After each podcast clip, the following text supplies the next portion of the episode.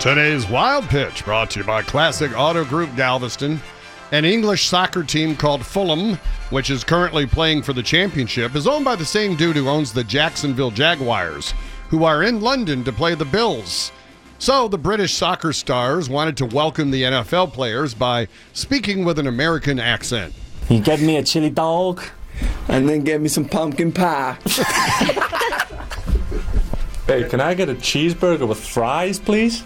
Yeah, and, and how about yeah, chuck in some tater tots. Tater tots, yeah, like some tater tots. Good. Can I get a hot dog with fries and some ketchup?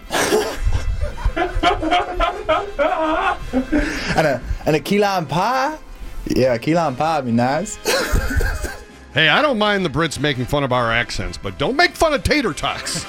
That's today's Wild Pitch.